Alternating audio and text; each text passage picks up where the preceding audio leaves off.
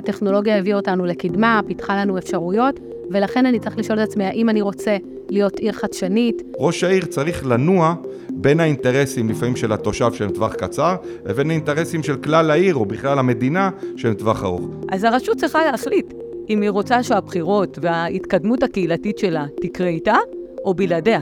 נצליח להביא לחיסכון תקציבי, לחיסכון במשאבים, לחיסכון בזמן, ונצליח לחבר את התושבים אל הרשות. עמוק לתוך המאה ה-21, עיריות רבות בישראל מתפתחות בקצב מסחרר. חברת מוני פלוס מבית זוויות מלווה רבות מהרשויות המקומיות בארץ, מקרוב, מהשטח, ואנשיה מכירים את האתגרים העצומים שכרוכים בתהליכים העירוניים העכשוויים.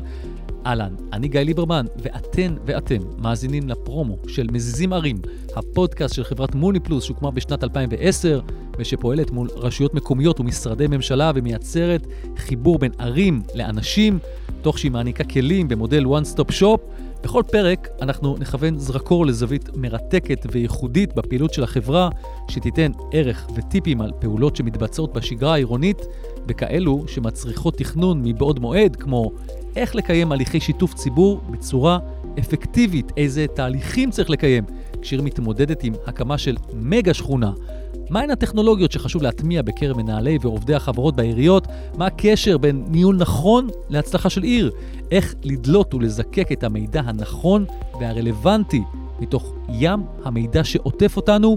ומדוע חשוב שיהיה לצדכם בעירייה מישהו שידע להוציא לפועל משימות שתקועות יותר מדי זמן? אז רוצים לדעת איך מזיזים ערים? בואו נצא לדרך. האזנה נעימה.